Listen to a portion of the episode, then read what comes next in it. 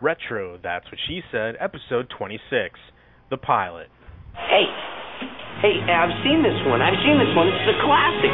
This is The Office Pilot. What do you mean you've seen this? Brand new. Yeah, well, I saw it on a rerun. It's a rerun. You'll find out. That's what she said. Time circuit's on. That's what she said. Flux capacitor. Fluxing. That's what she said. Let's count it down. Three, two, one. My calculations are correct. When this baby hits 88 miles per hour, you're gonna see some serious shit. Do it! Put my stuff in jello again. Great Scott! And welcome to episode 26 of That's What She Said, a podcast about the Emmy Award winning NBC show, The Office. As always, I'm your Human Resources Coordinator, Matt Summer, and this week we're going to be taking an in depth and spoiler filled look at the first episode of Season 1, entitled The Pilot, which originally aired Thursday, March 25th, 2005. What's this? A documentary about a local paper manufacturing company? That'll never work. Herein, then, lies the origin story of our favorite Britcom turned sitcom. Who was there from the beginning? Who gets their office supplies dunked in jello? What exactly does Roy have in that bag? And why do I feel like I've seen this all somewhere before? Lots to discuss, lots to talk about. Let's head on over to the water cooler. It's a real shame because studies have shown that more information gets passed through water cooler gossip than through official memos, which puts me at a disadvantage because I bring my own water to work. Why'd you do this? I didn't do it. Oh, the water cooler was brought over here for maintenance. So what do you guys hear? What's the scuttlebutt? And joining me at the water cooler again this week is our Todd Packer here of Twistland, Kevin Crossman. How you doing? Oh, I'm sorry, man. I was uh, just staring at that beautiful new "That's What She Said" banner on the website. so glad to be here. Well, John Krasinski is quite dreamy, I have to say. That took a lot of work, man. I'm telling you, I'm not an HTML programmer, that's for sure. So that looks great, though. Well, I'm glad that you enjoy it. Now, um, here we are doing our first promised retro episode that was promised like about 10 weeks ago due to some unforeseen circumstances as we detailed last week that didn't really happen. Um, let's go into that. If you didn't listen to our last episode, our longtime co-host here and uh, senior sales associate Ian Castleberry will no longer be hosting. That's what she said. And last episode, I put out a call for anyone if they were looking to try out, looking to uh, join me here at the water cooler, uh, either for one week or uh, you know to try to be the permanent co-host. To go ahead and send me a audition clip, um, just a few minutes, whatever. Talk about one of your favorite Office episodes. Talk about one of your least favorite episodes, whatever. Just so I can get a sense of your voice, uh, how you know quick you might be, uh, whatever the case is. And uh, so far, I've got about three different tapes sent in. So keep them coming. I originally said before that I was going to cut off the deadline uh, at the end of July, I think. But um, you know, if if if you want to send it in, go ahead and keep sending it in. I'm still thinking about, you know, next season we might just kind of go at the whole Ebert and Roeper rotating panel of guest hosts. You know, I don't know. I'm not exactly quite sure yet. Um, I know that you have your own stuff to do, so I'm not going to ask you to come back here every week, Kevin. But uh, uh, I'm happy to fill in anytime. All right. Well, yeah, did a good job last week. Got some positive email. We'll talk about that in a little while. Um, well, this week, like I said, retro. We went back and we took a look at the pilot episode uh, of The Office here, and you and I both were Office UK sort of versions before this week. I know it might come as a shock to some people, but uh, we also, because the American pilot is so similar to the British pilot, we came back and uh, we we both watched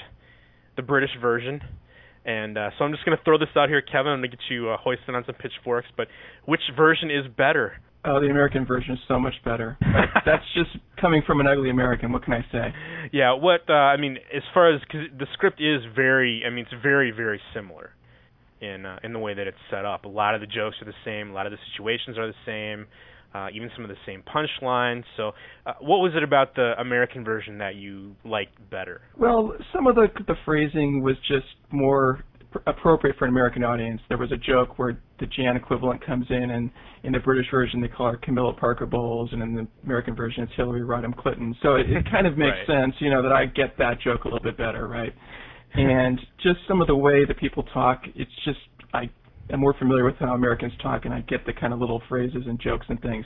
Uh, I'm not quite up on the uh, British vernacular in some cases. Right. Well, we talked about that briefly. Um, I used to be a really big Britcom fan and had watched a lot of them in my day. Not this particular show though. Uh, so I was a little bit more at home with kind of the slang and some of the other stuff there. But I know a lot of people when they first watch it though, they do turn on the subtitle track. So uh, you might want to try that if you're to watch any of the other episodes and see if that helps out. Yeah, I mean, I obviously I agree. I mean, to me, I think which episode, which version you like best probably depends on, you know, which order you saw them in. I came into the American version really kind of whole hog uh, I hadn't really seen the British version before, so I mean, for me, I just grew to love these characters. I love this version, this boss better. I like the Jim better, you know. of Jim Tim, I like Jim better. I like you know Pam Dawn. I like Pam better. I like all that stuff better. Uh, so I agree. I mean, it is, it's much more attuned to our American kind of pop culture and sensibilities and other stuff like that. So, all you Britcom snobs out there, that uh, that's Kevin Freeman at FratPackPodcast.com. Well, let's get a little more specific in there. I mean, as we said, a lot of the stuff was the same, but uh, there were some subtle differences. Like one of the things that we talked about was that um, the opening scene, because both both shows start with the boss character in his office talking to one of his employees right and but i think right from the very get go i think you can see the difference in the characters. You can see kind of the different attitude, like how they want to change the boss. Like for example, you know the David Brent character. He for him that scene's all about getting the social connection. That he has the power to get this guy a job. That he got he has the insight, the inside track. You know all that kind of stuff. And and so he helps him out. Now the American version though, you said how is that different? Well, I just it seems like Michael really is trying to be a good boss. He's trying to show how it's done, and, and I mean, yeah, there's a little bit of an ego thing there too, but he is actually trying to do the right thing. And, you, and like you were saying, that David Brent is so high and above everyone else. It's you know very kind of hoity-toity in English, I guess. yeah, he's doing all these little things in there, you know, doing his uh, Pinocchio nose move while he's lying to get this guy a job. Uh, and it leads into, as we said, you know, we've been saying this all year with uh, on the podcast that one of the differences between the two characters is that with Michael, they've made a very big effort to to show why he's the boss, to show how he got to that point. So even though he's a bumbling boob sometimes, he still does have some sales skills, right? Because that that whole intro scene with Brent is about kind of showing off his connections with Michael Scott. It's it's him using his masterful sales skills to uh to sell the library where Jim couldn't sell it, couldn't close it. The punchlines of both gags are that the bosses are boobs, sort of kind of stupid, but in yes. uh, in Michael's case, I think it's much more in tune with his character. You know, the whole um, oh, you a sir, gentleman and a scholar. gentleman and a scholar, and he's like, oh, I'm sorry, I'm sorry. Was a Wow. woman. yeah, she must have been a smoker. And that's just right along with his character, you know. So he said he he, he still showed skill, but yet he showed himself to be to be an idiot, or at least make a, a very simple mistake. I'm imagining someone that sounds like Patty or Selma or something. So right off the bat, we get that uh, subtle difference. What what are some of the other differences that you noticed between the two different versions? Well, I'll tell you, I was so distracted watching this show, looking at Steve Carell's hair. the the the slicked back, the I don't know what he did to his hair, if he got plugs or uh, or whatever, but it's just disturbing to look at that receding hairline and the slicked back thing. I like I was just focused on it.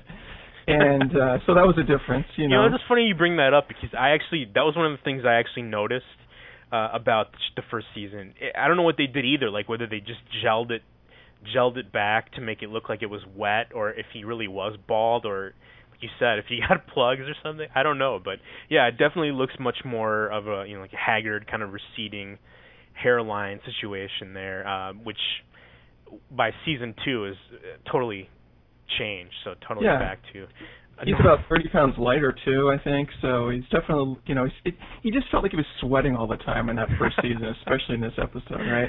Yeah, well, that might have been intentional. I mean, that was kind of, you know, David Brent's whole thing. Is he had sort of had that fat guy, sweaty. I don't know if it's charm or whatever, but. The other thing I noticed that was really interesting is that I was waiting for the Jim character to come onto the British version, and I was like, I had no idea what he looked like. That the Pam uh, character was was different. She was blonde, and you know, a little bit different anyway. And then they come up with Jim, and it's like I just started rolling when I saw him because he's a bloated version of Jim with the same hair, but the face was just completely different, and just it's like Yeah. they took a balloon and blew it up or something. It was just so funny. I mean, you know, Jim is this handsome guy, and then Tim Right. is just kind of a troll. well, we talked about that a little bit because uh, it's kind of funny that I think that uh, I, I think the Dawn character is actually much more glamorous or attractive uh, Yeah, on the surface maybe than than Jenna Fischer uh, or well or Pam. Let's just put it that way, I guess. Yeah, well, they make Pam. They sort of reduce her beauty, I think, with her clothes and hair Right. and everything. So that's part of it. But uh, I mean, even so, I, I think that it's sort of a role reversal, maybe even a little bit, because in the, in the British version, you know, uh, Dawn is a lot hotter, maybe a lot more attractive. Uh, Martin Freeman that plays Tim, yeah, he's a little kind of schlubby. Uh, he he's no John Krasinski uh, fan idol. Let's just put it that way. I guess he's uh, you know, probably about my height, I guess. a little Yeah. short guy, so I I don't know. On the one hand, it's more natural, I suppose. He's sort of more of an average Joe. Yeah, I can see what you mean. Same look, same kind of haircut, same everything. One one's just two feet taller than the other one. Because a lot of the stuff we- we commented on this, a lot of the kind of seeds that we've seen bloom in season two and season three were laid out right away in the in the pilot, which is kind of rare because a lot of times you see a pilot that might be totally different than the you know what the show turns out to be, or a lot of changing characters, a lot of different stuff like that. But there's a lot of things laid out right at the beginning. You know, the Stamford Scranton tug of war was laid out right there in the pilot. The the Jam relationship laid out. Jim versus Dwight thing laid out right in there. Michael being there for 12 years, and then in season three, he's been there for 14 years. You know, so it all. It, I think they did a really good job of fitting all these pieces together. It's not like you're looking at something that's totally out of whack, I guess, with the other seasons. No, I, I think that certainly there's less emphasis, much less emphasis on the secondary characters than there is once you get into the, especially the middle of season two and in season 3 Mhm. In fact, uh, you know, I actually watched this first pilot episode back when it first came out, and I didn't like it at all. It was very. we'll probably talk about how negative it was, especially towards the Pam character. And I, it was just turned me off. And then I sort of got back into it in the second season and went back, and I could see, like you were saying, those seeds. And I started to appreciate things, sort of knowing what happened. Especially there was some little sexual tension between Jan and Michael a little bit, which I think you can kind of see looking back, but maybe you didn't see right at the beginning. Mhm. So Well, I came in. I mean, I, I've said this before on the show, but I came into the American Office the exact same way because I, I I think that the pilot is probably the only episode of the British show that I think I did see before, and so when I saw that first American pilot, I was, you know, a lot of the buzz was just, oh, it's exactly the same. It's the same script. It's the same everything. I did not watch any of the rest of season one, and the only reason I started watching The Office is because during season two um, I started watching My Name Is Earl, and Right, then I, okay. I didn't change the channel. The Office was in right after, and so I kind of, I kind of started watching it by default. And then after a while, I was like, "Hey, I actually like the show. This is really like, good yeah, stuff." it's a, it's a lot different. It's a lot better. And so yeah, like you said, w- once you have that, I think once you have that love for the show, that it's a lot easier to go back and uh, and, and then watch these first six episodes uh, in a different context. Li- I don't even want to say it like this, but I don't know if you've ever have you ever seen the um those first that the Seinfeld Chronicle episodes? Oh, yeah. Yeah, the really very different. first ones. They're very just like almost hard to get through. Uh, really kind of real real rough. Um, Yes. eh, But when you're a big Seinfeld fan and then you go back and watch them, uh, there's a lot. I think you you can cut them a lot more slack, perhaps.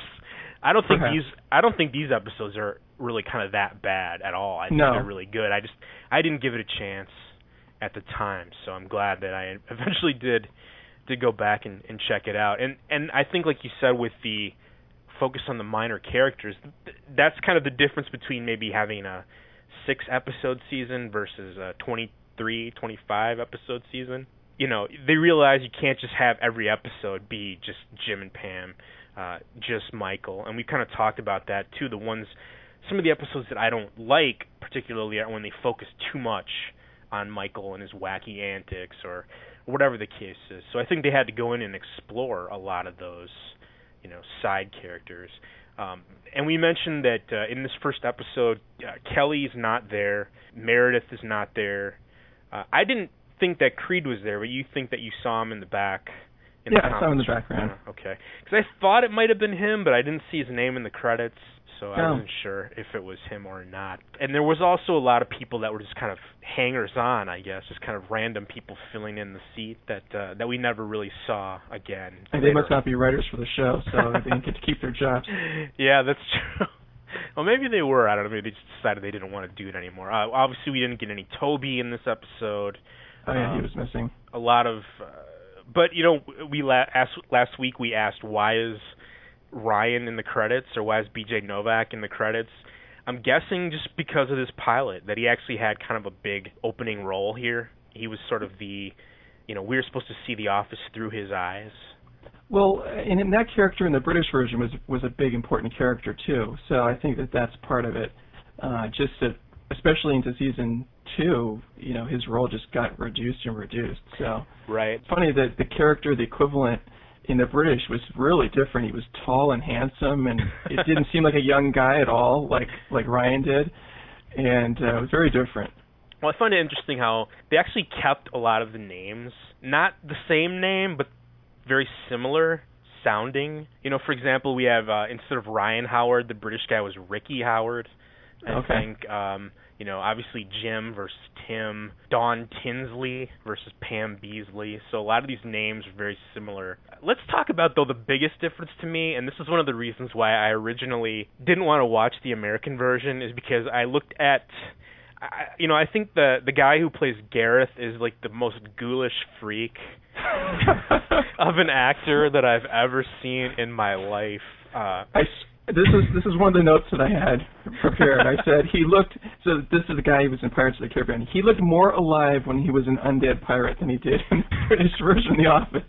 I'm hoping that that scary. I'm hoping that that was makeup, but he has like the you know he looks like Lurch or something. He has these huge circles Uh. under his eyes, just really creepy. And originally I, I looked at the casting, and I'm like, you know, that guy, that Dwight guy doesn't look anything like him. You know, that that's stupid. But obviously they've come into their own, and you can see watching the different pilots that they're uh, they're both equally annoying in their own special way. Yeah. Uh, I, I think it's important too that the difference is that Dwight is much more cocky in in, in a sort of forceful way, or at least that's the way I perceive it. Again, maybe being the difference between American and British, but you know, I think that that was an important dynamic that he was much more forceful about these things and right. Uh, Gareth, I guess, seemed maybe a little more tentative in some ways. Right. I think on the creepy factor though, he's much much creepier.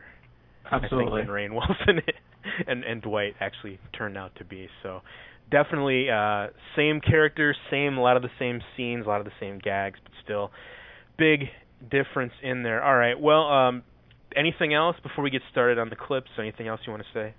Well, I guess you know they really should have re- just renamed this episode uh, "Pam Be- Beasley Gets Abused" because I, I just it was just moment after moment this these pained looks and it, it just was.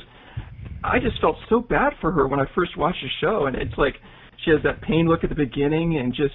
um and then even again after the waste paper basket she has this horrified look and then um you know oh pam it's a guy thing pam and again she has this terrible look and of course when she gets fired at the end. I mean it's just abuse after abuse and i don't know how she stands it. Well, I think and that but in some ways it didn't make sense because if she'd been working there for that long she would have known the way michael was. And Right. so the fact that she had these really uh, extreme reactions didn't seem to make as much sense. But of course you as a viewer don't know that especially when you when the first you know show airs. I think that was a, a different tack that was taken by the director, uh, or maybe you know Greg Daniels. I don't know if it was Ken Kwapis uh, who gave her the direction, but somebody gave her the direction. I think to act like that because Yes. if you look at the Dawn character, I mean she she doesn't really take uh, Brent's shit really all that much. She kind of No. looks at him with a you know, raised eyebrow, I guess. She doesn't get crushed, I guess, by his comments, you know. Exactly. Um, and she comes back a lot harder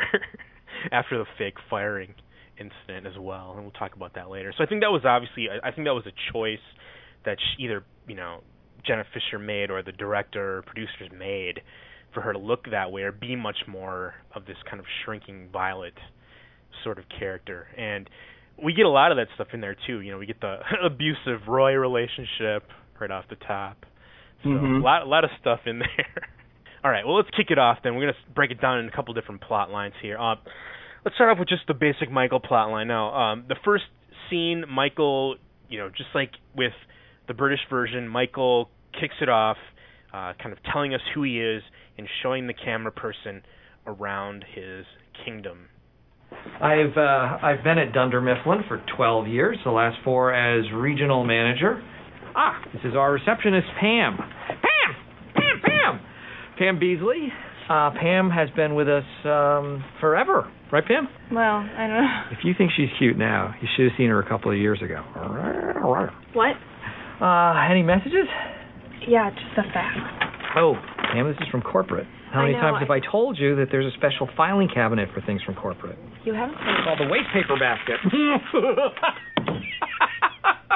look at that. Oh, look at that face. People say I am the best boss. They go, God, we've never worked in a place like this before. I gotta say, man, that clip with the fax thing because I have it in my uh bumper or whatever theme music for the Uh-huh. news segment. I'm just like I have that burned into my brain. I don't think I'll ever ever forget that. Um, so there you go, Michael. Just right, you know, right off the top, we see his character that he's got a bunch of lame jokes, um, unthinking, kind of unfeeling. Now, you thought this was particularly cruel, I guess. Well, it's just she, especially I think, is the reaction that she has, and then it, it builds up, of course, to the firing, and then, at the end you're just like, why am I watching this? yeah. The abuse. um, I like, and again, we're talking about different things, that kind of different different tacks that they took between the different versions here. Um, you know, Michael making a Bam Bam Flintstones kind of reference there at the desk. Actually, you know, the stuff that he says is a lot tamer than what David Brent says to uh, to Dawn. Let's take a look at uh, at how that played out in the UK version here. Um, I've been in the business for 12 years. No worries. Been at Wernham Hogg as general manager for eight of those. So putting together my team. Lovely Dawn. Dawn Tinsley. Do this for ages, haven't you? Yeah. I'd say uh, at one time or another, every bloke in the office is woken up at the crack of dawn. What? Can I have the mail, please? Just a fact. Dawn, this is from head office. I know. How many times have I told you there's a special filing cabinet for things from head office? You haven't told It's called the waste paper basket. You're Don't get that right. People say I'm the best boss. I go, oh, yeah, we've never worked in a place like this before. Half the bloke or every guy in the place has woken up at the crack of dawn. That's a pretty good line. That's uh yeah, that's a lot worse I think than what uh, what Michael says to Pam. And one of the things I don't know if we mentioned this before, but one of the things that they talked about in the uh season 1 DVD commentary is that Steve Carell when he got this job, he made a specific point to not watch the British show uh and really kind of totally reinvent sort of that character in his own way and and uh you know he's he was afraid that he would have just tried to do a Ricky Gervais impersonation. So I think you can really tell when you, you look at these comparisons kind of how they deal with things and their reactions between the different uh comments. You know, you, you can kind of see that like Michael's much more of a big kind of blowhard. He laughs at his own jokes hmm a lot more.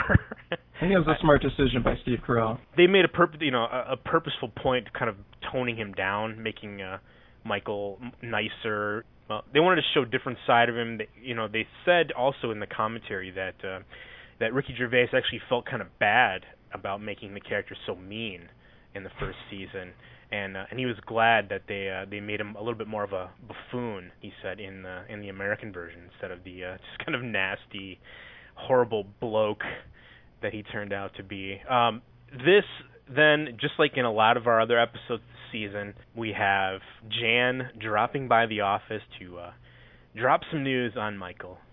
All right, was there anything you wanted to add to the agenda? I didn't get any agenda. Well, I faxed one over to you this morning. Did we get a, a fax this morning? Uh, yeah, the one Why is it in my hand? You put it in the garbage can that was a special filing cabinet. Yeah. Ah, that was a joke. Okay, since the last meeting, Alan and the board have decided that we can't justify a Scranton branch and a Stamford branch. Oh, okay. Okay, no, Michael, No, don't panic. no, no, no, no, no, no. This No, is no, good. no. This is good. Michael, this is fine. Listen, okay, Excellent. don't panic. All we the haven't alarm made bells any- are kinda going. We haven't made any decisions yet. I've spoken to Josh in Stamford. Okay. I've told him the same as you, and it's up to either you or him to convince me that your branch could incorporate the other. Okay, no problem. This does, however, mean that there's going to be downsizing. Me no want to hear that, Jan. Because downsizing is a bitch. I just find it kind of interesting that you see that that seed there planted when that was like so much of what season three was all about. You know.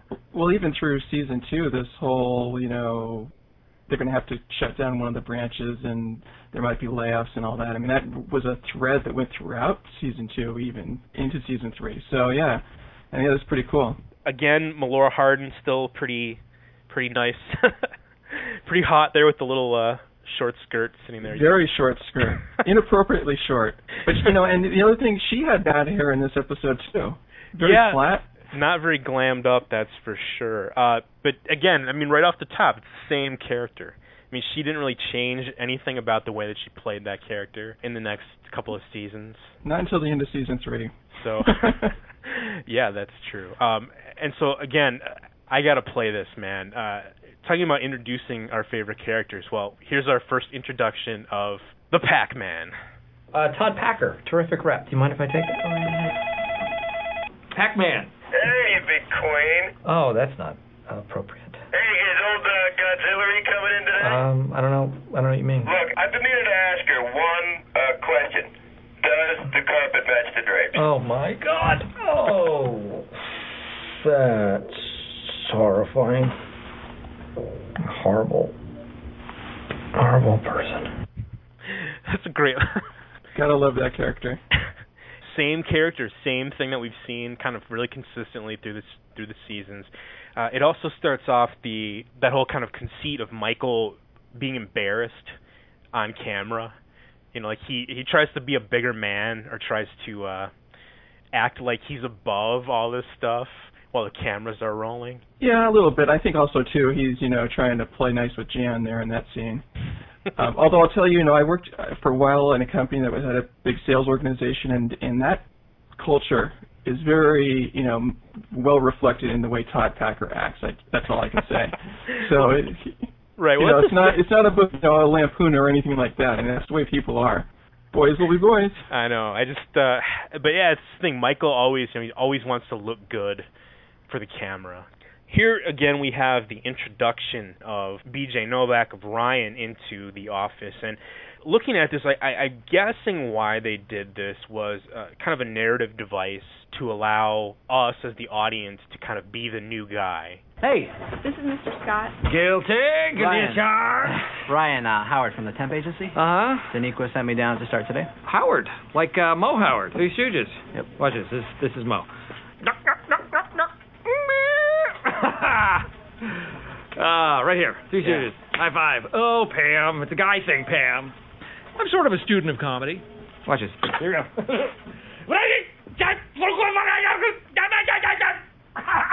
I'm Hitler. Adolf Hitler. Always good for a laugh, that Hitler. You. You know, one of the other things that's kind of funny is that you can just see again right off the top, uh, Michael's just kind of sense of self-importance that just defies logic. I guess I I don't know where he gets this from. If it's just like wishful thinking, uh, if he just totally deludes himself, but he always you know he sees himself as the father in the office and uh, you know the big student of comedy, and he has a bunch of lines in there about how they you know everyone comes up to him and tells him what a great boss he is and how he's like so wonderful. I wish there was a great sight gag in there too, where you have the. uh I think this mug says it all. And uh, of course, we have our world's best boss mug with the uh, cap line of, oh yeah, I found it at Spencer's Gifts. Yeah, that he had to buy it himself. Exactly. Yeah, exactly. And that's the thing, you know, he doesn't uh doesn't see anything wrong with that. You know, he knows he's a great boss, so why not? Um but here's another just kind of like super overinflated view of himself here. I think I'm a role model here. I think I garner people's respect. People I respect, heroes of mine, would be Bob Hope, Abraham Lincoln, definitely, Bono, uh, and probably God would be the fourth one. And I, I just think all those people really uh, helped the world in so many ways that it's um, it's really beyond words. It's really incalculable. Uh, so there we go. A couple more origin things. You know, it's almost like the third Indiana Jones movie, where at that first like five minutes, you see every like little origin tidbit of the character kind of coalesce. And here we go. Here's uh, Steve Carell with his uh, mumbling of mispronunciation of words, incalculable, uh, his uh, ridiculous kind of statements as far as like his heroes. Well, All the Bob Hope reference, right? Right there you go. That ties. She was in- referenced into season three. Yep, ties into the beach uh, or beach games, where he mentions he's looking for someone like a Bob Hope or an Amanda Bynes, I guess, either one. Um, he also, that's the other thing that somebody brought up. One of our listeners brought this up that during business school, Dwight gives this big list. Of, he goes, "I'm not a hero," and he says, "You know, hero from Heroes is a hero." And then he says Bono is a hero. He says Bono too, and one of our listeners kind of pointed out that uh, Michael Scott brought that up here in the pilot. So I don't know if that was intentional. Uh, if they, you know, if the writers just figure Bono is good for a few laughs, I don't know. but uh, Yeah, exactly. And of course, God, number four, you know, on the list. It makes sense. yeah, I think God's done a lot of stuff to help the world. He's so full of crap, and that's the thing. You know, he's just he just so wants to look good for the cameras. Another thing that we see the origin of in this thing is our first conference room meeting, and our first appearance of everyone's favorite pretzel-loving grump, Stanley. So you can't say for sure whether it's going to be us or them, can you? No, no, no, no, Stanley. No, you did not see me in there with her. I said if uh, if corporate wants to come in here and interfere, then they're going to have to go through me. Right? You know, you can go mess with Josh's people, but I'm the head of this family, and uh, you ain't going to be messing with my chillin'. So you gotta love that. And again, the difference between there's almost the exact same scene in the British version where um instead of Stanley, there's this guy named Malcolm, an old guy, kind of stands up and, and kept, keeps doing the same stuff. Are you sure? Are we gonna need fire? Blah blah blah. But you can just again in that in the UK version, uh, Brent just kind of bullies him down and says, "Well, do you trust me or not?" And he says, "Yes, I trust you." And then he shuts up. Right? Well, that don't fly with Stanley. Yeah, well, I think it's a culture thing too. You know, they, uh, there's some at least modest respect for the boss that, that you just don't have in the American version. Um, and there's actually Jimmy has a Jim has a couple of lines that are different in this American version that are little put downs um, about Michael, especially at the end, different than in the British version. Right. So he, I mean, and the other thing that's just great about that line there with Stanley is that our first inappropriate, like, racist remark. Yes. Um, I guess in the in the British version, he kind of has this thing where he talks to the the pack guy in the office, and maybe that's kind of how they wanted to deal with it in in the UK in the US version. Uh, but yeah, right there, you know, they ain't messing with my chillins. and there's just like that deathly silence for like a minute where Stanley's just sitting there like shaking his head. So many of these threads, like you said, you know, a lot of the same stuff. The I don't know why am I so surprised. I guess I just I, I'm just I guess I'm impressed that they kept all these little plot threads together. You know, Josh and Stamford, they bring him up again. You know, Michael's kind of bravado that we're not going to get closed down. There's no way we're going to get closed down. And uh, and then Pam kind of like, tell, I was in the meeting and. uh she said we could get closed down. And then again, he yells at her. Yeah, and then He just, uh, you know, confidentiality of meetings, man. I think that's great. That's one of those things in there. There's like this jump cut where um they show Michael kind of in the meeting saying, "Oh, I'm not gonna tell anyone." Like you wouldn't want to tell a patient if he had cancer, right? And then the very next scene, they show like Phyllis and Stanley talking like, "Oh, what does it mean? What does downsizing mean?" As we've seen through season two and three, Michael cannot cannot keep anything to himself, and so again, planted right there in that first pilot episode. Well, that's going to lead us into the most painful, uh, hard to watch scene then of the episode. Michael's trying to show Ryan the office, kind of trying to show what a great boss he is, what a funny, hilarious guy that he is, and uh, he decides to play a little practical joke. Pam, can you come in here for a sec? As you know, there's going to be downsizing, and uh, you have made my life so much easier in that I am going to have to let you go first. What? Why? Theft. What am I supposed to have stolen? Post-it notes. Post-it notes. Yeah, God. What are those worth? Like fifty cents? Fifty cents. Yeah. You steal a thousand post-it notes at fifty cents a piece, and you know you've made a profit margin. Um, I can't believe this. I mean, I've never even stolen as much as a paperclip, and now you're firing me. But the best thing about it is that uh, we're not going to have to give you any severance pay because that is gross misconduct. And uh, so just clean out your desk. I'm sorry. Surprise! It's a joke. We were joking around. See, God, you were. We totally got you. You're a jerk. I don't know about that. Man, I love that at the end where he tries to put Ryan involved in it. He was my accomplice, and the camera pans over, and Ryan's just sitting there shaking his head.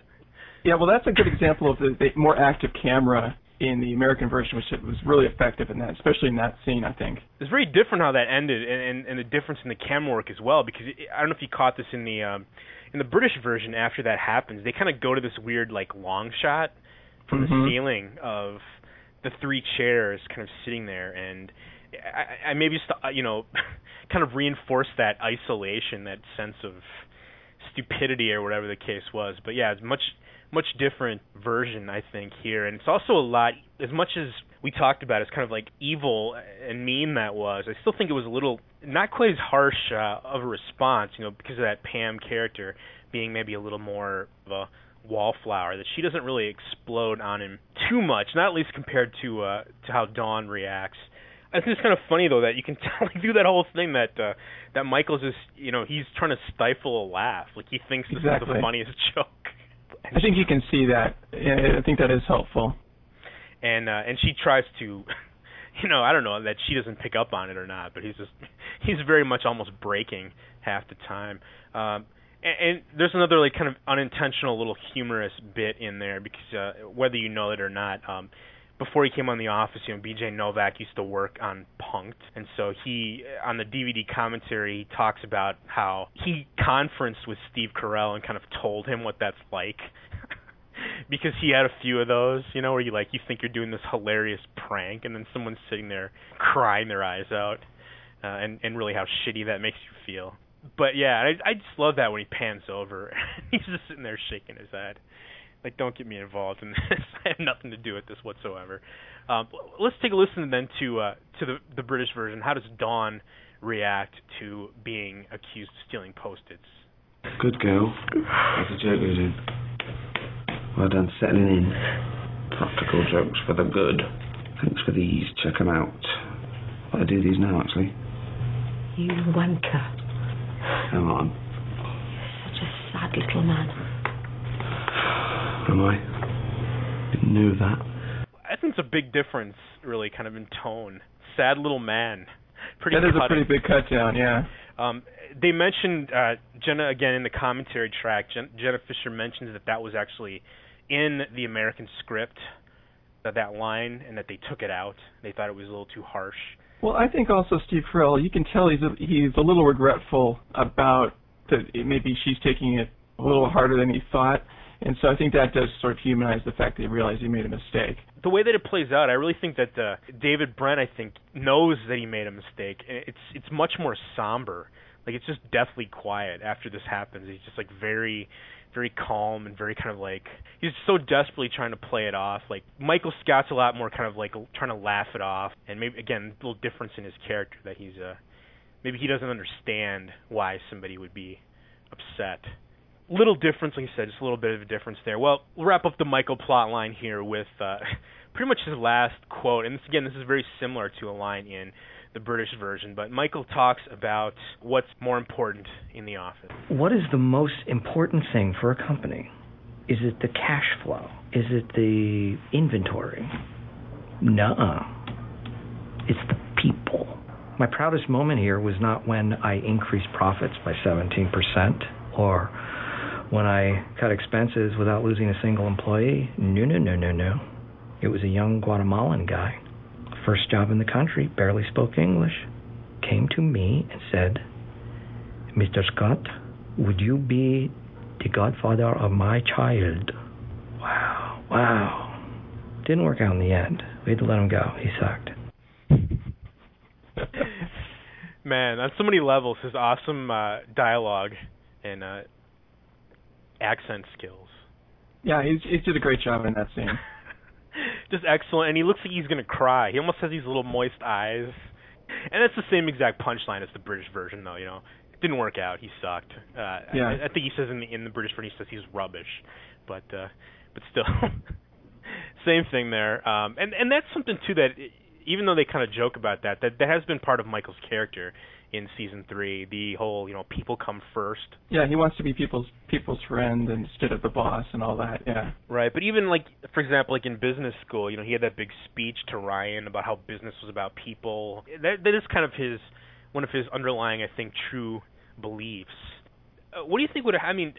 Would the show, the American show, have lasted as long as it did if he kind of kept that? If he's more of a bastard than a fool? Oh, I don't think so. I mean, especially after he, uh, Steve Carell became sort of known as a sympathetic actor after the 40-year-old virgin. If he'd kept it as negative and mean, uh, it would not have survived. I don't think. Yeah, I don't think that's something that you can put up with for um, 22 episodes. so it makes sense. There's only there's only so many Archie Bunkers in, in the TV landscape that you can put up with a negative character like that. Well, let's just take a look at some of the other characters then, some of the other little origins, and we talked kind of about Jim and and the difference. Uh, would you call Mar- Martin Freeman a troll? I think is that what you said? Blow up Jim. well, let, let's take a listen to uh, to Jim's introduction speech here, and then exactly the same speech from his British counterpart. My job is to speak to clients um, on the phone about quantities and type of coffee or paper. You know, uh, whether we can supply it to them, whether they can uh, pay for it, and um, I, I'm I'm boring myself just talking about this. Uh, I'm a sales rep, which means that my job is to speak to clients on the phone about uh, quantity and type of paper and whether we can supply it with them and whether they can pay for it. And I'm boring myself talking about it.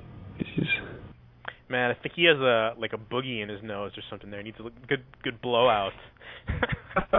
um, yeah, I mean exactly the same dial. It's it's it's funny that like you said before, they just even though it's the same line, it's kind of the same kind of boring sort of person. I think Krasinski just has a very different uh physical presence, different attitude. I think is kind of how he played the character.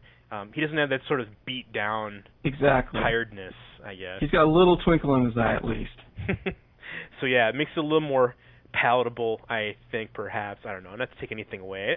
I, you know, I've enjoyed Martin Freeman in, in a lot of other things. You know, and, uh, he's a pretty good Arthur Dent in The Hitchhiker's Guide to the Galaxy, uh, and, and some of his other sitcom work that I've seen him in. It's kind of hard to compare him again because you have basically to have sort of pretty boy uh, American actor going up against kind of the uh, average Joe. Let's uh, transform into as long as we're talking about Jim. Let's talk about the whole, you know, the introduction here of kind of the whole Jim and Dwight rivalry. And as we said before, a lot of this stuff is actually the same, very similar to the Tim and Gareth relationship, very similar in you know exact same dialogue, like exact same scenes. But I think that they, you know, Rainn Wilson kind of t- takes it and and twists it just a little bit to make it his own. And at the beginning of this clip, I'm just going to play it. This is a little bit of a montage, a couple scenes in a row. I just think this is, for some reason, I think this is an awesome, awesome introduction to uh to Dwight Schrute.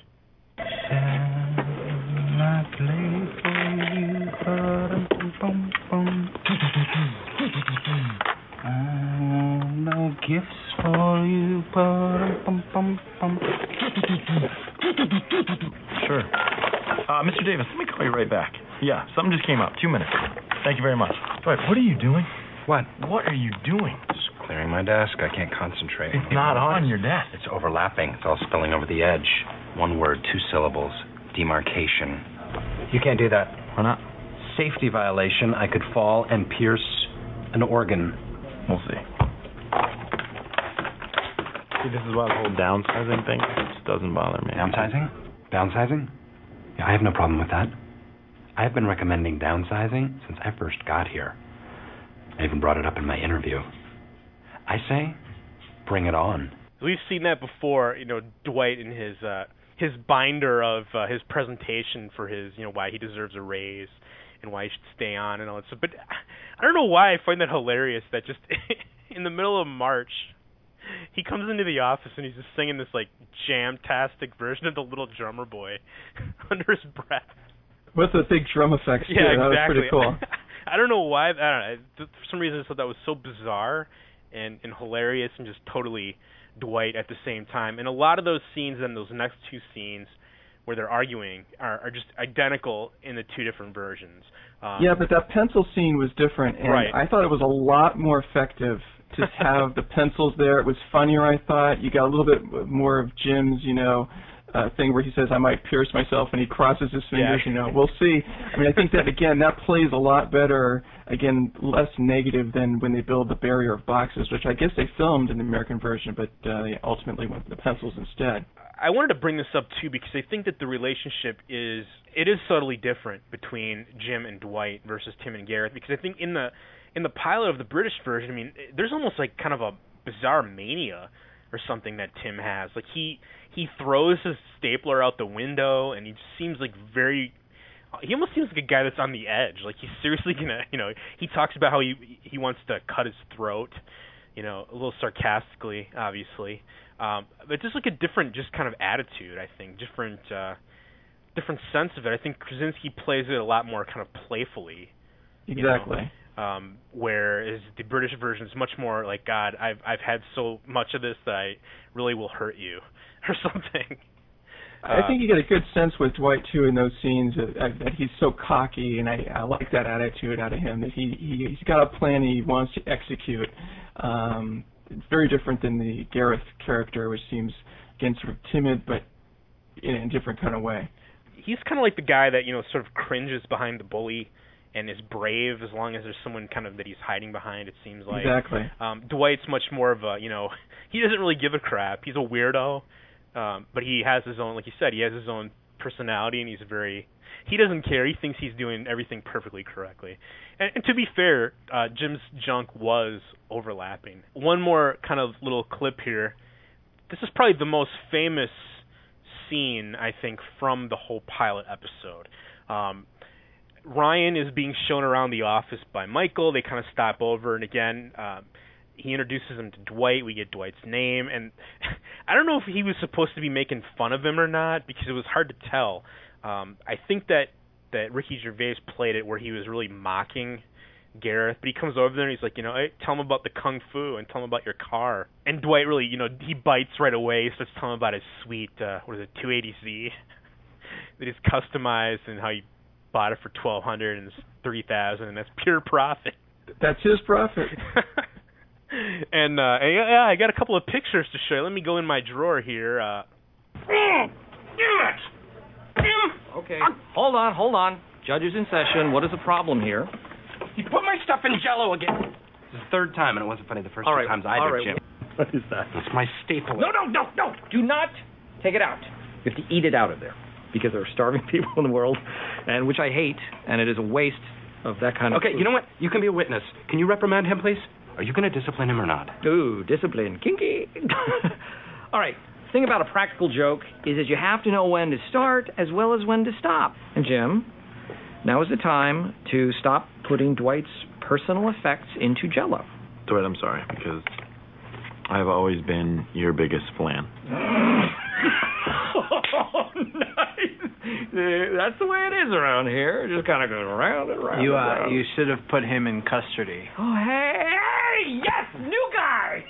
He scored. Okay, that's great. I guess uh, what I'm most concerned with is uh, damage to company property. That's all. Pudding. Pudding. I'm trying to think of another dessert to do. a- again, perfectly perfect insight into Michael, the guy who thinks he's the funniest man in the office. He's uh totally stymied. He's shooting blanks when it comes to the dessert joke. Exactly. Maybe that's why he signed up for the improv class. I don't know, but uh yeah, definitely shot down there. And that, that's kind of funny. I didn't play the clip, but um there's a funny scene in the beginning of the episode where he just kind of walks out uh from his office and goes over to Jim and Dwight and just goes, "What's up?" I don't know if you remember that. You remember those commercials? Oh, absolutely. Yeah, I know. Jim. Jim Seven has, years ago. Yeah, Jim has a line. Yeah, that was funny. I like that, uh, even though it's seven years old. Um, that's in the British version too, but I mean, it's just you know he comes out and he does it and he makes that big noise and and then Jim and Dwight kind of play back and then it doesn't really go anywhere and so he just kind of stands there. Yeah, but again, in the in the American version, Jim has a little line that's you know that was funny seven years ago. Again, a little taking a little bit of the wind out of Michael sails. He, he doesn't even see it, but we as as viewers do. That was not in the British version. I think it is real important to show that there's you know kind of a difference, and he's got a different kind of attitude towards the boss. That's true, although I think maybe the British version was made a little closer to the source. I don't know how many years earlier that show was made. That might have been new and fresh when the British version was out. So maybe I don't know, but yeah, definitely he puts in that little extra, little extra dig. And man, I remember that uh pretty well too. I remember there's this total off-topic thing. There was like this video that was going around. It was like the Super Friends dubbed into uh doing the "What's Up" thing. I don't know if you ever saw that before, but no. uh, um, it's probably on YouTube. I wonder if somebody put that up there. But uh, good times, good times. Uh, but again, you know, perfect example of Michael and his complete and utter failure as a, a comedy source. Well, I think you're right that that really is uh, one of the most famous scenes with the Jello. People know about J- Jim's pranks, and the Jello is really right up there.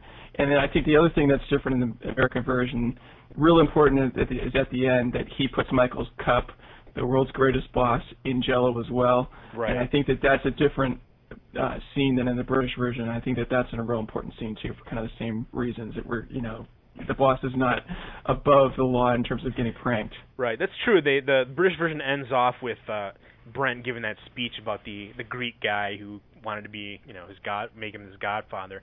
I think that's how the episode ends, and it's definitely a different tone there, where you know Jim's much more of a little rebel guy, I guess, to stand up to uh to the big boss.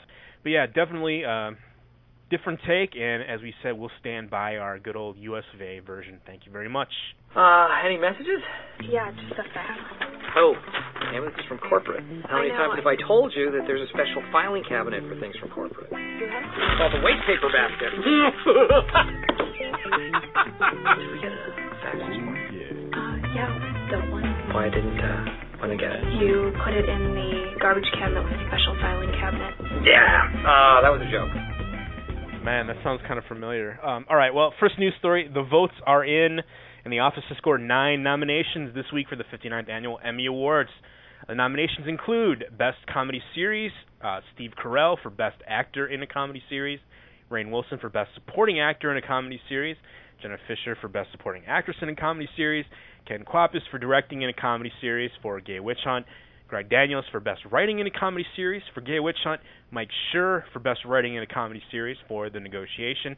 Um, the show was also nominated for an editing award and a sound mixing award. So, what do you think about that, there, Kevin? I think this is great news. I mean, especially Jenna Fischer really deserves uh, the nomination, and she should win too because she was the glue that held everything together that season.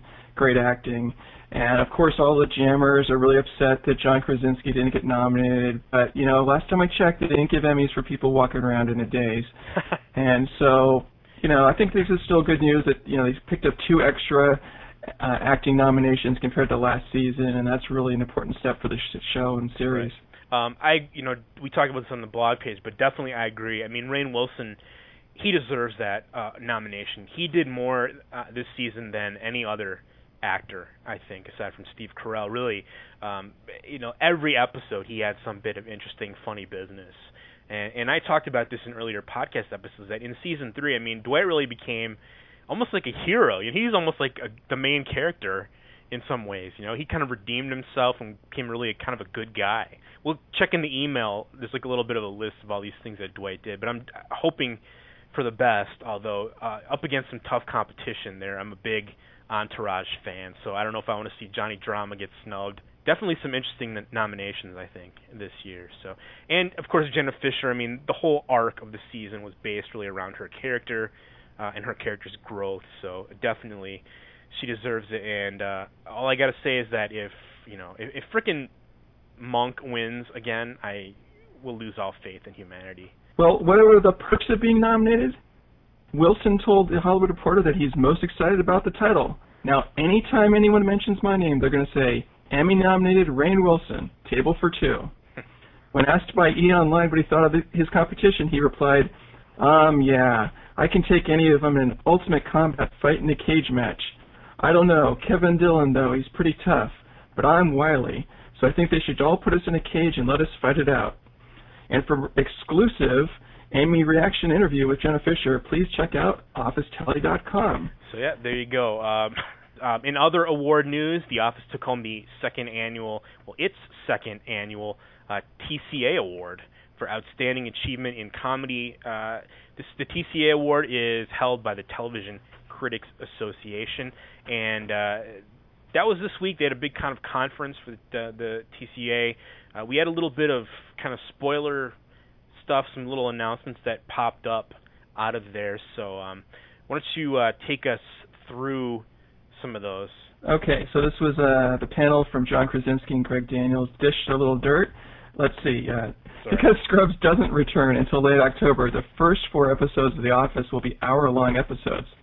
Uh, beginning of the season was able to fall out of the season finale. Right, and we talked about that. Then I guess we're figuring that the fifth hour-long episode will just ultimately be the finale. Right, that's one would think.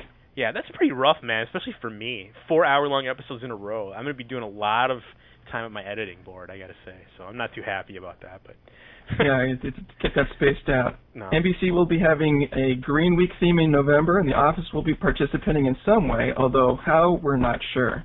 Yeah, uh, Krasinski made some remark about how you know they're a paper company, so what are they going to do? I'm not too big of a fan of those kind of gimmick weeks. Um, I remember during uh, prime time, like seven, eight years ago, they had like uh, the power outage theme or something, and like every sitcom had to have a power outage in New York. I don't know if you do you remember that. Yeah, that trick never worked. so I don't know what they're going to do. I don't really want to see like heroes, you know, having a special recycling episode or something. But, all right. Um, next. Uh, Daniels also mentioned that he felt that the jam stuff works best when it's the B story, when it doesn't carry the weight of the entire show. Yeah, and I think we felt that way as well. Um, last season, they way too much played up the the whole Jim and Pam finally kissed with that twinkly little music in the background. So hopefully they'll play up more of the comedy aspect this well, season. especially when it's when it's like a little minor point in the uh, story, and then that's the thing that gets hyped. You know, right, exactly. kind of bummer. Well, uh, E Online released some minor spoilers. Uh, you can skip ahead in the podcast if you wish to remain in ignorance. Let's see. First spoiler: Rashida Jones will reprise her role as Karen in at least one episode next season. Are All you happy to see Rashida Jones return? Um, you know what? I didn't mind her. Like I said before on the show here, that without her being Jim's girlfriend, she really doesn't have much point. But I'm hoping that we get at least, you know, we'll find out what happened to her.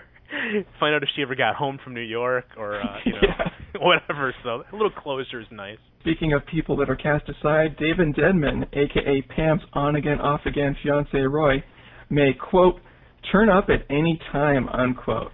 Yeah, I'm I don't know. thinking we're not going to see him though.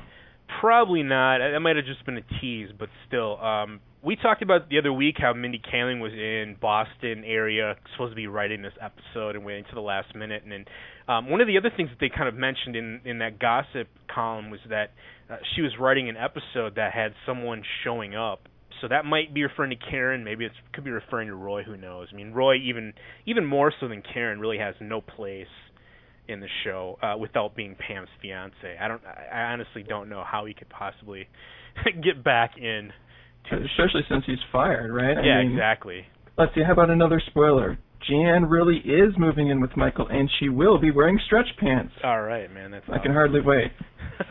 um, also, expect lots of tense moments between Michael and his new boss, Ryan.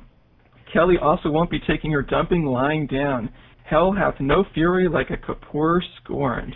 All right. Well, we a couple of things then. Not really super spoilery, I guess, but still, uh, just to be on the safe side. I think that they they mentioned that in the first episode or so they're going to be dealing very specifically with the fallout from the season finale.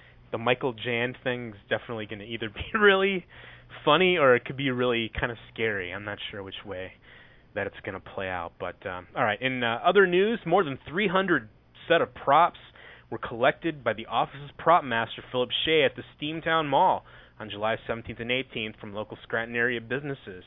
Um, the office had attempted to use local business names and logos whenever possible in the show, uh, and so they had this prop drive uh, in Scranton, basically just asking people, you know, if they have a business to come give them free stuff, um, logos, bumper stickers, hats, T-shirts, whatever the case may be. Um, and so all these set props and they've collected, hopefully, will ensure that our favorite show is Scrantonier than ever in season four. I think those are the little touches that make this show really special. That they actually try to make that material actually feel like Scranton, even Right. though it's filmed in California.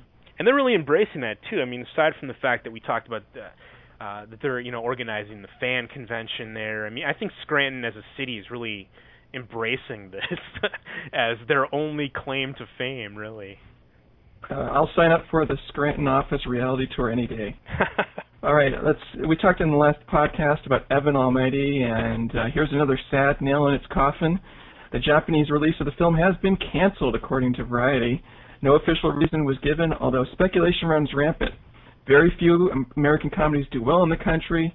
Steve Carell is completely unknown to Japanese audiences, and the fact that Japan isn't a Christian country have all been thrown out as possible reasons.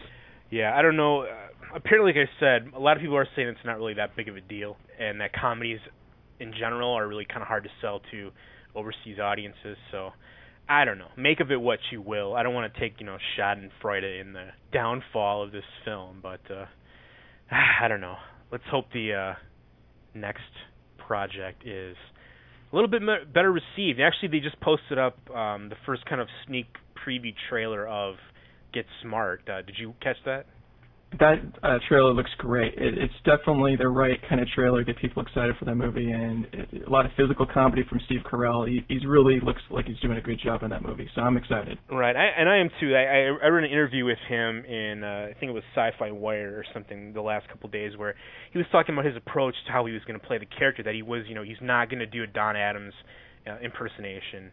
That uh, in in the film his Maxwell Smart sounds a lot like uh, his character from Forty Year Old Virgin. Actually, he's, Uh, it's exactly like he's that. Yeah. like a nerd, a computer nerd who wants to be in the field and finally gets his chance, and so he's kind of bumbling, but he's still, you know, competent, I guess, in some level. So a little bit of a different take on the character. So uh here's hoping that that uh, really pans out. And I'm still waiting for Dan in real life as well. So anyway, he's got a home here with us back in the office. NBC announced this past week that the official one hour season premiere of The Office will be Thursday, September 27th at 9 p.m., 8 p.m. Central. Uh, My Name is Earl We'll kick off the night with another hour long episode at 8 p.m., 7 p.m. Central. So there you go. Mark your calendars now, folks. The 27th of September. Okay, next story. According to Variety, new head of programming and office producer Ben Silverman is also looking to start up another season of The Apprentice, this time featuring celebrity contestants. Casting has begun, and Silverman hopes that some of the office cast will bite. So, uh, Matt, do you think that Celebrity Apprentice is a good idea? Uh, I gotta admit, I was one of those people that watched it like the first season, and then every season after that, it's, it's like any other reality show. I think it just gets lamer and lamer. I don't know. I mean, it, it'd be kind of funny to, I guess, to have, you know, you play a business office in the show, but can you really run a business kind of thing? I don't know. That might be sort of interesting. Uh, You're obviously going to get a lot more people out of curiosity, maybe watching it. I don't know. This this has train wreck written all over it, as far as I'm concerned. It's going to depend a lot on who they cast. But if you know, if it's Meredith from The Office, that is not the recipe for big ratings. You know what I mean? Right. this was really I was really excited about this, but I'm I'm kind of let down. Uh, Jenna Fischer had promised a special blog post sometime soon that will apparently give something back to her fans for all their support. What could it be? No idea, but keep checking her MySpace blog to find out. Well, right before we recorded, I went and checked her blog to see if there'd anything been posted, and unfortunately, she posted a contest, and the contest is already closed. Um, what it was is that she had five prizes, five pieces of swag that she'd gotten in various gift baskets or whatever uh, in Hollywood that she was giving away to people who could answer five trivia questions. And she posted the blog entry at like 12 o'clock, and I think all the prizes were gone by like 12:07 or something. So, uh, sorry, folks, we're a little little late. Um, don't feel too bad though. This wasn't like any office like previously she'd given away office props. Um, this was stuff like a bottle of perfume, um, a, some kind of like Gucci leather day planner, stuff like that. Uh, she did give away a season two DVD set signed by the entire cast, uh, but you know, unfortunately, I guess we can just cry about our lateness. Yeah, it's cool that she did that interview with Office Tally and keeping the fan uh, base alive there. But uh, yeah, this isn't you know any great shakes to miss this contest, I guess. yeah. Speaking of which, Jenna, come on, we're we want you on our show, so give us a call. All right, and then lastly, um, since I'm the one hawking this crap, I guess I'll take the last one. Uh, I've set up a that's what she said store at uh, cafepress.com uh, where you can order your very own that's what she said t-shirt or mug. Go to www.cafepress.com slash TWSS podcast. Bunch of different shirt designs, uh, different things, men's, women's, whatever, different styles. Prices are a little steep, but I'm not making any profit at all on any of these sales. So if you like the show, if you want to have the logo on your chest, stop on by. I think we've gotten one sale so far from our diehard listener, uh, Melanie. So thank you, Melanie. I appreciate that. And send that picture. There are certain things a boss does not share with his employees his salary, his bed, and I am not going to tell them that I'll be reading their emails. I gotta erase a lot of stuff. Just so you know, if you have any sensitive emails, they need to be deleted immediately. I know. A lot All right, let's uh, dip into the email bag here. Now, the first one I, I got to explain a little bit about this. Um, before Ian and I recorded our final podcast for the job, I sent out notices to some of the people I knew, some other podcasters, and asked them to uh, send in an audio clip of what they thought might happen uh, in season four. You know, what was their reaction to the finale, uh, all that kind of stuff. Um, unfortunately, no one responded except for uh, friend of the show Mike from the Let's Speak Italian podcast. Now, uh, because no one else really applied and because it was going on like an hour, almost two hour episode, I didn't have a chance to run it, um, but I promised Mike that I would run it, and he does have some interesting speculation uh, about season four. I think the same that a lot of us do. So let's take a listen to Mike and uh, check out his podcast as well if you're so interested. Hey, Matt and Ian, it's Mike from the Let's Speak Italian podcast at www.letspeakitalian.net. Well, I wanted to take a minute or two and talk about the season finale and what I expect to see in season four. Uh, let me first start off with my favorite part of the episode, and that was Jan's twins. Now, Jan's new rack was amazing. It must be some sort of special effects witchcraft or something that I cannot even begin to understand, but they were spectacular. Uh, Michael and Jan back together. Hmm, Pam's advice was good, but Jan's was bigger. Now, I do expect next season for Jan to totally have a major breakdown and for Michael to be the voice of reason in that relationship. I predict that Jan will visit the office from time to time and in- inevitably embarrass herself and Michael in the process. Now, I also really enjoyed Dwight's 15 minutes of superiority as the branch manager. I loved his uh, Schrute bucks and his description of his hotel from hell. That was hilarious. And as a science geek, I actually would have enjoyed listening to Dwight's lecture series on paper and paper products. I also had sort of a, a sad respect for Dwight at the end of the episode as he commends Pam for serving the office with great dignity, and they salute each other. for for being such a tool most of the time, sometimes I generally think that Dwight has a heart, if only he could get beyond being socially retarded long enough to show it off. Uh, I'm sure, like everyone, it was nice to see Jim come back to the office and ask Pam out to dinner. It's curious to know what happened to Karen and why did Jim leave her in New York. Uh, Jim and Karen both appeared to be having a great day in New York prior to the interview, so it's hard to believe that a yogurt lid would end their relationship so quickly and immediately. Uh, so there there has to be more to the story than Jim just taking off and running back to Pam. Uh, I'm not getting my hopes up so quickly that Jim and Karen are really over. I mean, I know that Rashida Jones has another gig at Fox, but if Jim just abandoned her and left for Scranton, then I think he's going to look like an ass next season. So Karen at least deserved a proper breakup with the obligatory it's not you, it's me explanations. I predict the first couple episodes next season will be Jim sort of waffling back and forth between the two of them and then eventually choosing Pam as Karen decides to go work somewhere else and pursue other relationships. BJ Novak, uh, Novak has blogged that he will in fact be Michael's boss in the new season, so unless BJ Novak is an outright liar, Ryan did get the big job at corporate. And then my final observation is when David Wallace talks about his loathing for the very irritating HR guy, Kendall. Ugh. And just the way he says, Kendall, ugh, is the exact same tone that Michael uses when he says, Toby, ugh. I I'm an actual HR director at my work and I've always thought that Michael was the only one who hated his HR rep, but apparently it is common at Dunder Mifflin for management to despise human resources. Uh, no love for the HR guys. So it will be interesting to see in season four how it picks up. Uh, if it picks up right after season three ends, or if it will be four months later and everything will be a big flashback, like what happened at the beginning of season three, where the wedding and Jim's transfer and everything had happened, and we had just heard about it all through the narration of talking heads and flashback clips. I'm I'm still not thinking that Jim and Pam are going to get together so quickly. I think they have some stuff to work through first, but after that, maybe there's hope for our little couple. Let's just keep our fingers crossed. So that's it, guys. Thanks for the opportunity to chime in. This is Mike from Let's Speak Italian podcast. If you'd like to learn to speak Italian, look me up in iTunes in the education section or at www.letspeakitalian.net. Arrivederci.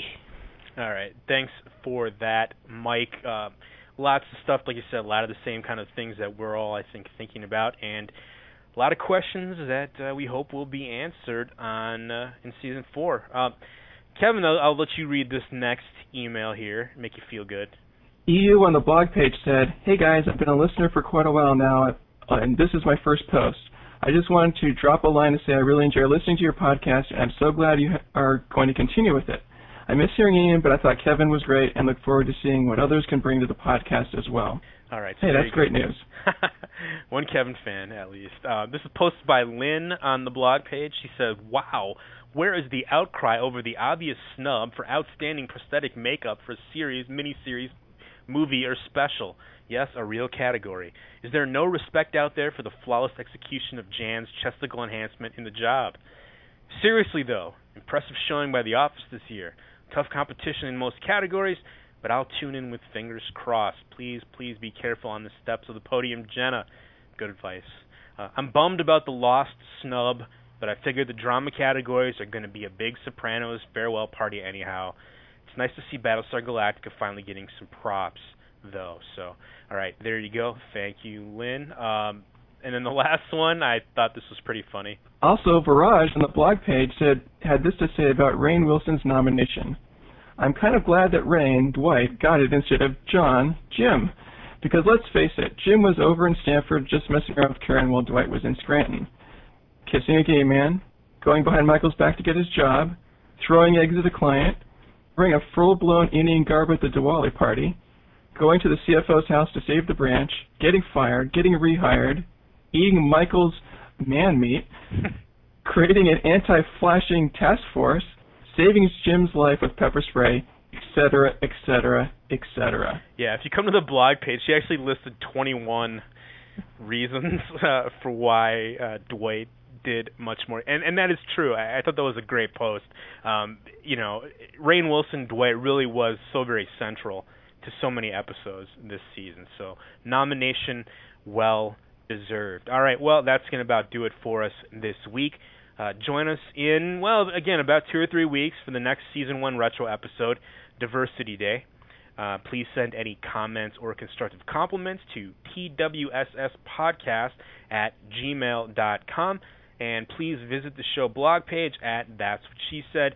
It's L I B S Y N. And also, if you uh, want to try out for the show or being a co host, that is also where you should send your audition uh, audio clip there, TWSS podcast at gmail.com. Um, please, if you've enjoyed the show, leave positive feedback on iTunes and spread the word of the show in the various The Office related forums. Um, you know, there's a lot of Office forums out there, and uh, they might not know that we exist, so let them know if you think this is a good show. Um, every little bit helps. Uh, you can check out Kevin's blog over at fratpackpodcast.com and subscribe to his podcast either through his blog page or through iTunes. Uh, music for this episode provided by the Podshow Podsafe Music Network. Check it out at music.podshow.com. And remember, head on over to nbc.com slash The Office during the week for deleted scenes, interviews, episode recaps, uh, Creed's thoughts. Uh, Dwight might post some blogs, who knows. But uh, that's your first story. Actually, I think they have a new game, some kind of a new game that they announced uh, this last week. So go and check it out. All right, folks, it's going to do it for us. Uh, I'm Matt, and this is Kevin, and uh, I don't know, keep watching the skies.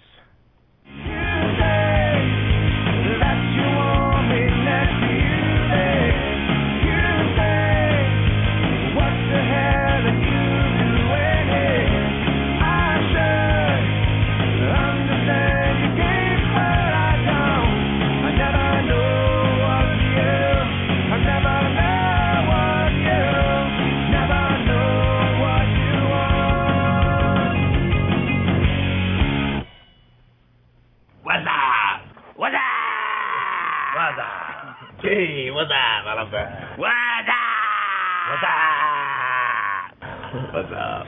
What's up? What's up? What's up? Yo, where's Dookie? Yo, Dookie! Yo. What's up? What's Hold on. Hello?